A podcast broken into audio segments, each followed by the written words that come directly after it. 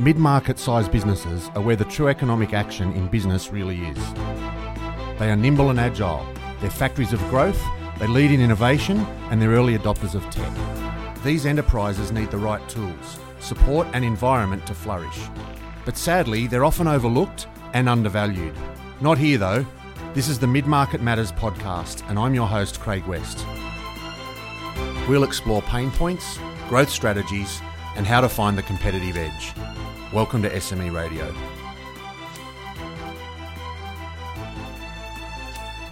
On this episode of Mid Market Matters, I'm joined by Natasha Hawker. Natasha's the Managing Director of Employee Matters, and Employee Matters works across Australia and New Zealand with 16 people helping businesses hire to fire and everything in between.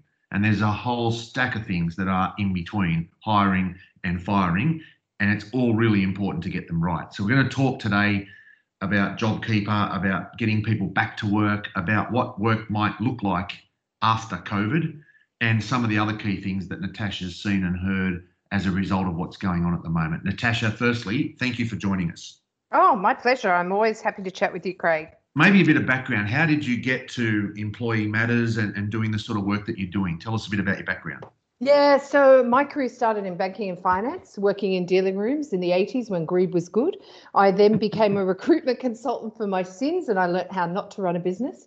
And then I was lucky enough to try, join a professional consulting firm, and that's where I believe I learnt best practice. And now I apply it in a way that makes commercial sense to that mid tier business. And Employee Matters has been going for about eight years now. And uh, we have a team of HR professionals and recruitment professionals who help our clients build employee assets and not liabilities. Fantastic. So, obviously, at the moment, the disruption that people are going through with COVID and the change in work arrangements, locations, technology, etc., is pretty substantial. Um, maybe just tell us a little bit about what you're seeing in the market, and then we can drill down into some of the specific areas. It's interesting, Craig. When this all happened, I went, my God, businesses never needed HR more than what they need them now.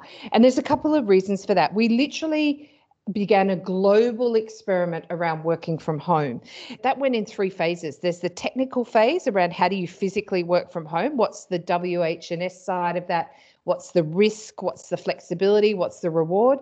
Then phase two is all right, now I've got all my people at home and I can't actually see them. How can I make sure they're productive?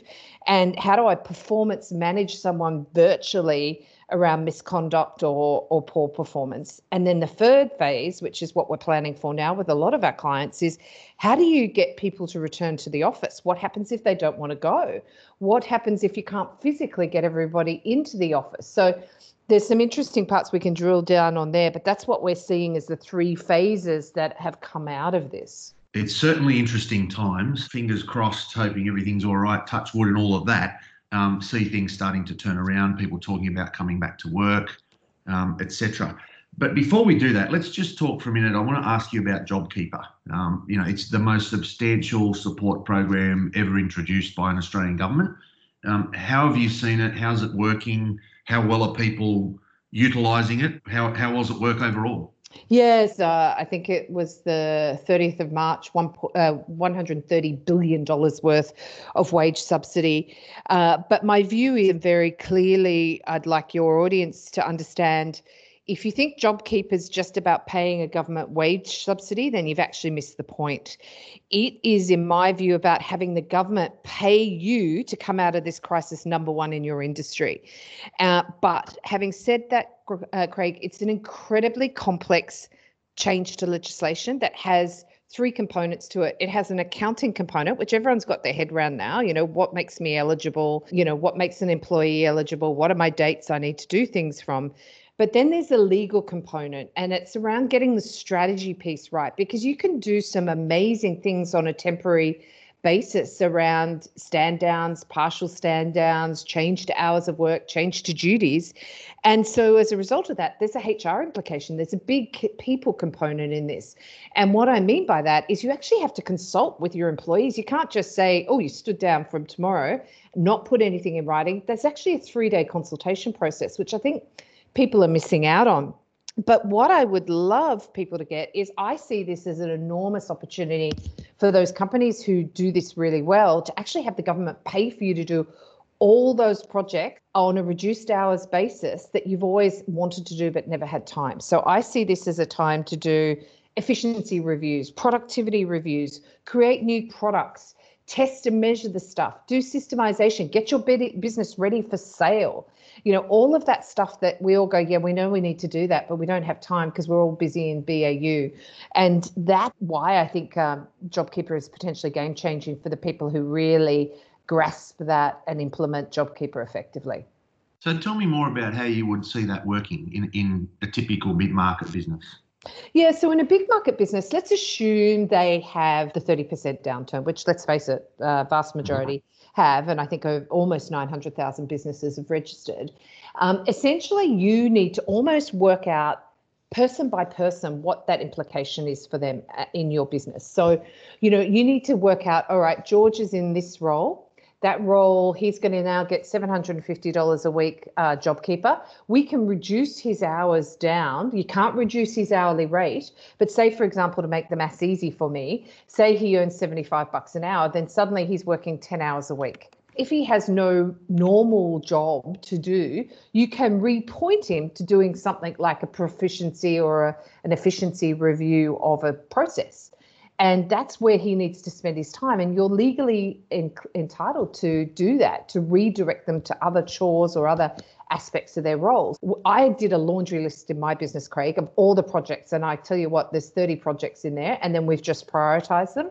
And the people that, that don't have chargeable work at the moment are on uh, JobKeeper projects. And we're just working through them and getting them done. And it makes me feel really good as a business owner. In terms of where to from here. I think businesses need to get those three aspects, which is the accounting, the legal, and the HR advice. And so we came up with a product called the Business Relief Package, where, and this shows you the innovation that comes out of something like a, a pandemic, is I've just partnered with two other businesses to provide go and get your cash flow done, work out whether you're getting all your entitlements, then go and meet the lawyer, work out what you can do from a strategic legal point of view, and then implement with HR. And that is really powerful when you've got all of those three components cohesively working together. Yeah, it's certainly interesting to think about how that could be utilised. And your example of getting some projects that have been on your list for a long time is just pretty smart use of that downtime. I mean, I guess if you, you know, apart from COVID, which obviously no one wants or needs, but if you could have a period in your business for a month where you can just have some downtime and get some stuff done, it would be hugely valuable. And that's what you're talking about doing using JobKeeper. Absolutely. You know, we even uh, did this with a beautician. Now, um, you might think, well, they can't actually physically work on any clients at the moment. Well, not in New South Wales because that's not allowed yet. But they went through and went through their whole policy manual and went, all right, is this how we actually do stuff? Because it's been on the shelf sitting there collecting dust for the last couple of years. What can we do to make our business more valuable for when we want to sell it? And then they went through a cleaning phase because they've now had to come up with a new process of how they're going to see clients when those clients come in the door again because the way they conducted their business in the past isn't the way they're going to need to conduct it in the future when this finally starts loosening up. Yeah, so let's talk about what's going to happen next. You know, we're, we're, hopefully on track to now start to get people to return to work, but that'll be different. You know, that's not going to be return to work the same as it was three months ago. It's going to be something quite different. So, what do you think that's going to look like? What do we need to consider and change when how we're doing that? Yeah, great question. I think let's look at those three phases I spoke about because I think we're still very much in phase one. So we moved people literally from the offices or their workplaces to working home overnight. And some people literally, Craig, were picking up, you know, consoles of computers and dragging them home because they'd never worked from home before and they didn't have you know a bank of laptops to send people home with um, but there has been an increased workplace and health and safety risk with that because your employees' homes are now an extension of your workplace. So you have a duty of care to make them safe in that home environment, which you have very little control over. So there's things you can do to minimize that risk around getting them to complete a WHS audit. So, you know, is their computer set up in the right level? Do they have sufficient lighting? Are they going to trip over cords? Are the whole family around the dining room table trying to work together? But not only that, you've got an increased uh, risk around stress. You need to manage the workloads of your employees. The other day, I was chatting to a guy at Westpac and he was on the um, phone line And I said, Are you at home? And he said, Yeah, I am. And he said, You're lucky you're calling now because my two year old's asleep. Otherwise, she was screaming an hour ago. The four year old's in front of the TV. The wife's at the other end of the dining room table. And he gave me exceptional customer service. But that's a lot going on. So, as business owners and managers, you need to be flexible that your team may be homeschooling and can't do your stuff till later at night when things are a bit calmer. The other thing I'd share here is the reality around mental health. So you have a duty of care. We have already seen the stats. We knew it was going to happen. Make sure you have an employee assistance program, counseling for your team. Make sure you're checking in on them. Just because I speak to Craig today and he's doing well, if I speak to you next week, you may not be doing so well. So you need to manage that mental health. And if you think someone's got an issue, provides some support. And the last one is the, the very scary statistics. The increase has been, I think, 11% to phone line calls for help for domestic violence. In Australia now, you have a duty of care to provide a safe place of work, whether that be in your office, your physical office, or at home around victims of domestic violence. And that can be pretty scary because in the past, Craig, we we didn't have anything to do with that. Now you do.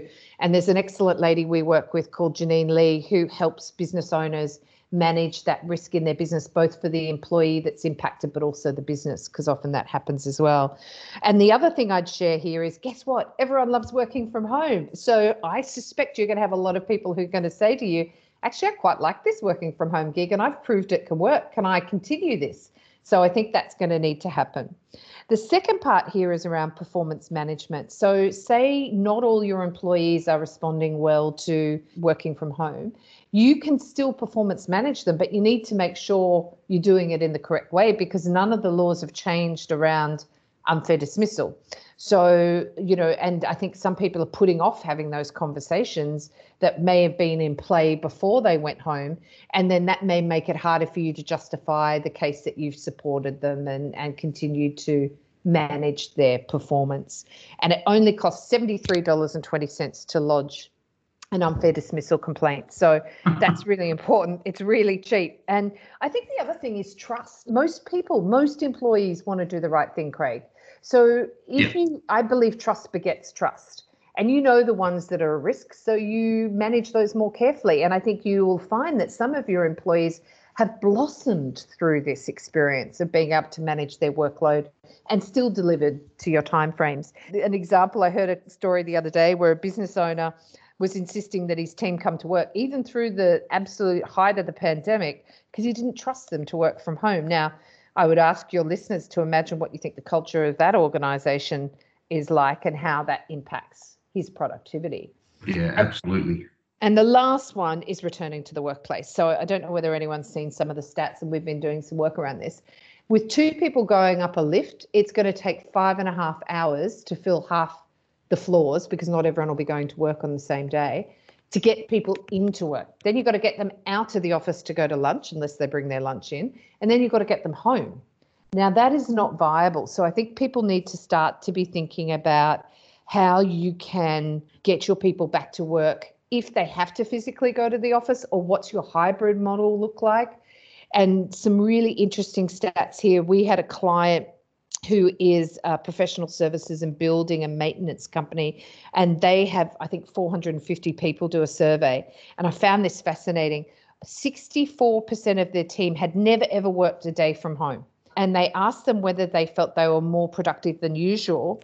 And they said yes. And then they all said they want to continue working from home. So, third of them said they want to work from home three to five days a week one to two days a week was 58%. So 91% of their workplace actually want to continue to work from home. So there's some interesting conversations that are going to need to be had and documented, and some consulting that's going to need to happen over the next couple of months and potentially years. Yeah, I think it's a fundamental change. I think the example of the lifts, I was speaking to someone who's in a large corporate yesterday, and they're in a building that's got, you know, 38 floors or something. And he said the lifts are a nightmare now. Imagine yeah. if you're only allowed to have one person in them. So. Yeah. and then you've got to have social distancing when you're up there. And even if you said bring your lunch in, no one can use the microwave. You know, yeah. you can't touch the buttons. So all of that stuff needs to be thought through. And again, it comes back to your duty of care as an employer. You need to be thinking through that because you need to provide a safe place of work from COVID not to mention the stress of mental health and, and domestic violence stuff. Once we get through this, and we will, obviously, at some point in the future, there'll be a new sort of workplace arrangement, a new structure, etc. What do you think the future workplace is going to look like? Yeah, I've been giving this a lot of thought of late, Craig. As a woman, and also from a department being HR that historically has employed a lot of women, many of whom have been desperately seeking more flexibility, and this was often denied because it wasn't going to work. To varying degrees of success overnight, this has been proved that you can actually work from home successfully and productively. So I think this is going to allow more talented women and men to return to the workforce where they may not have been able to do it because of whatever circumstances at home. And I think we need to imagine a place where people can do their best work in a way that works best for the business and also the employees. That's going to increase your ability to attract talent to your organization. So I'm fascinated by the future of work. And I think you don't have to look very far to see the increase of AI and bots in the workplace. So I thought it'd be really helpful just to quickly define what pieces of technology I'm seeing and how I think the workplace is going to play out. So Number one, process automation. Most of us know what this is. This is making the boring work, for example, automating forms, points and clicks kind of work done. The second piece in the movement is around deep learning. This is where the computer interprets data and extracts understanding and then actions that. And then the third one is blockchain, which I still am struggling to get my head around, but essentially it's automating trust between companies. So, a great way to illustrate this is to say that an insurance company had a policy that said, my flight to Melbourne's two hours late and I can claim. Well, when I get off the plane, I'd find the form, I'd fill out a form, and it'd go through to some person, they'd reject or approve it, then they'd advise me, and two weeks later, I might receive my payment. When you use blockchain that and data that's freely available, I would have been paid that before I touched down in Melbourne. So that is going to be an absolutely game changing piece of technology for the workplace. And when I talk about bots, a great example of this is we're working with a mate of mine called Tony Brooks from Fembrook, and he helps organizations build digital workers. And digital workers are robots. Robots are people or robots that work alongside people to remove all the repetitive and the tedious work that people have to do. And I know this is going to be scary for some, but I actually think these blended teams of humans and robots will become the new normal. And I actually think my job as a HR professional in the future is working out how we have the right workforce at the right time with humans, with bots, to actually deliver a really successful outcome and productive outcome for the business. And so, if anyone wants to hear more about that, check out a site called dolessboring.com and you can find out more. And we're implementing it in our business at the moment using uh, bots to automate some of our processes that we just don't need to be doing that work. We can be doing higher end work. Wow, that's a fantastic, interesting uh, angle, isn't it, to think about? Yeah. You see them already, obviously, on lots of corporate sites, but I think it, it is more attainable now. The technology is cheaper and more effective. So why wouldn't mid-sized businesses be using that as well. Absolutely. And some of the law firms are doing this already. It's quite funny, Craig. They actually name the robot. So it's Fred, and Fred has a job description. And so I think that merging of the workforce where robots, humans work together is, you know, we watch it on sci fi. I think that's closer than what we think it is. Yeah, it's interesting, isn't it, to see what that'll do to the business mm. change. Overall, COVID's had a massive impact on the economy, businesses, employees, companies have gone broke, you know, people have been lost work and jobs, and, you know, we're still looking at airlines in administration, all sorts of problems. The future, though, once we get through that, is quite different. You've just spoken about that and what the workforce of the future might well look like. Um, where else do you think it's going to have a major impact? I am incredibly hopeful that the drain on our rural communities, we're going to be able to turn it around.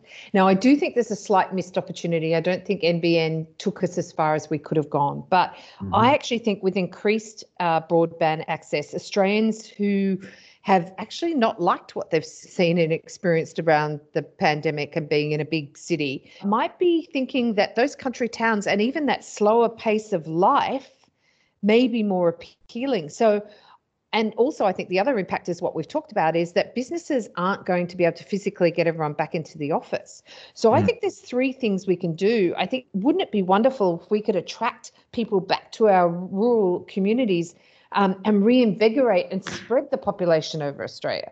So I see there's three key areas here. So attracting nurses and doctors and police and other key roles through an employee value proposition, you know, better life, cheaper housing, great place to work, and you can still do a great job. The second one is is there an opportunity to attract people from the larger corporations, people who have big jobs, but actually, as long as there's a flight uh, between the close town to a capital city and the fact that we we all use zoom now we don't necessarily always have to be physically face to face is there an opportunity to attract people who have got retain their corporate careers back to live in the country. And the third one is as a business owner, I've got a computer. As long as I've got a computer, I can work anywhere.